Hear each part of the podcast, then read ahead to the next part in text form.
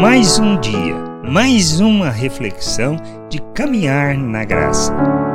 Revelando a natureza. Como Paulo instrui a Timóteo quando e quem deve cuidar dos, dos seus prioritariamente, podemos observar que ele fala palavras duras, mas verdadeiras, como está no capítulo 5, versículo 8. Se alguém não tem cuidado dos seus, e especialmente dos da própria casa, esse negou a fé e é pior do que o descrente.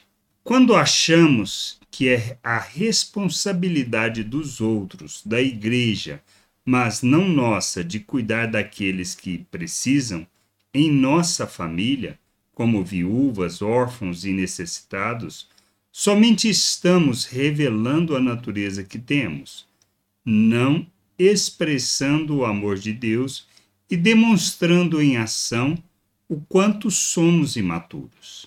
Nós temos que entender que, que não se trata de gostar para fazer, mas de compreendermos quem somos e o que temos que fazer em favor dos que precisam, especialmente aqueles que são de nossa família e da família da fé.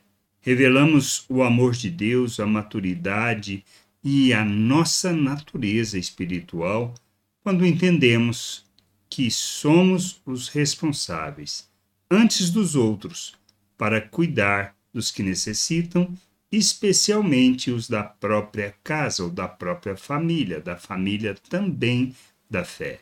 Que a gente possa crescer, entender e compreender que devemos expressar e revelar o amor, o amor de Deus e o cuidado pelas pessoas. Só assim manifestamos e revelamos quem somos diante de nosso Deus. Graça e paz sobre a tua vida.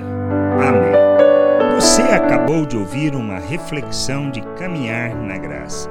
Se você gostou, curta, compartilhe, leve esta mensagem a outras pessoas, para que elas também possam compreender e entender a vontade de Deus. E leia as Escrituras, pois ela é a base, o fundamento para você julgar tudo o que você tem lido e aprendido acerca da vontade de Deus.